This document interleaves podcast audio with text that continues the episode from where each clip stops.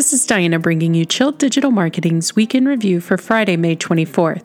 Things are a little light this week, but we still have some news to report. Facebook has shared a mapping program they developed to organizations that are activated due to health emergencies. This advanced technology mapping system can help them predict where disease could spread based on user data from the platform. Mostly, this will help third world countries where resources are more limited. Definitely an example of Facebook's massive data being used for good. Facebook also released their third community standards report. The time period covered is fourth quarter 2018 and first quarter 2019. If you want to read over all the data, we will have the link on our website.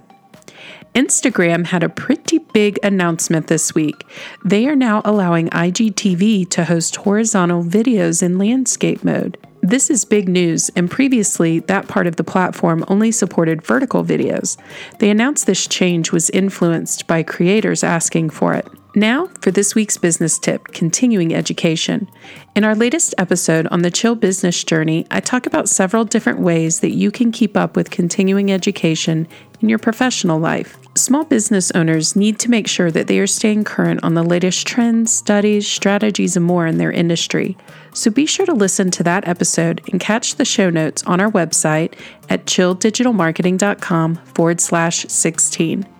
That's a wrap for this week's news. Told you, it was short and sweet.